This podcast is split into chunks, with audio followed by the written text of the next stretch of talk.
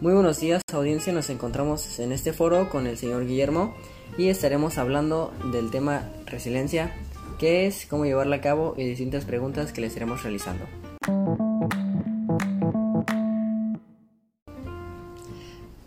Cuéntenos señor Guillermo, ¿cómo se siente al respecto de estar aquí? Muy bien, muchas gracias por la invitación, espero sea de utilidad. Ok, perfecto. Procederé a hacerle 10 preguntas sencillas eh, acerca de su punto de vista, acerca de la resiliencia. Eh, espero no le moleste. No, adelante, gracias. Ok, pregunta número uno. ¿Qué es para usted la resiliencia? La entiendo como la capacidad de sobreponerse a situaciones adversas. Ok, muy buena respuesta. Eh, segunda pregunta. ¿Aplica usted la resiliencia? Trato de hacerlo, aunque por momentos resulta un tanto difícil, sí trato de aplicarla.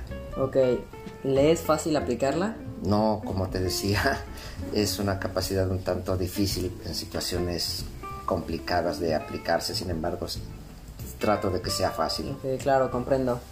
Eh, ¿Qué hace usted para llevarla a cabo? Primero, la aceptación ante una situación difícil, trato de verle el punto positivo y de irla mejorando poco a poco. Ok, perfecto. ¿Recomienda usted ser una persona resiliente? Sí, definitivamente sí. Ok. ¿Algún consejo que nos pueda dar a nosotros en la audiencia para ser resilientes? Sí, definitivamente tratar de aceptar la resiliencia como un- una cualidad. eh, sí, sí, claro que la aconsejo. Ok, perfecto. ¿Usted a qué cree que se deba la falta de resiliencia en las personas? a la frustración, a la poca tolerancia al fracaso y a olvidar de que el fracaso es un gran maestro. Perfecto, entonces usted considera que sí es necesaria la resiliencia. Sí, sí es necesario. Ok. ¿Usted conlleva la resiliencia solo o necesita de alguien más? Hay veces que necesito de alguien más que me ayude a ver el punto positivo de la situación para llegar a ella. Ok.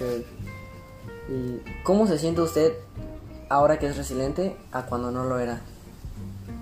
¿Se Me siente si- mejor consigo Sí, mismo? me siento mejor y sobre todo con mayor satisfacción y mayor sabiduría. Ok, perfecto. Pues muchas gracias por darnos su punto de vista. Espero se haya sentido cómodo en este foro. Muy bien, gracias a ti. Claro que sí me sentí cómodo. Gracias. Gracias a todos por escucharnos.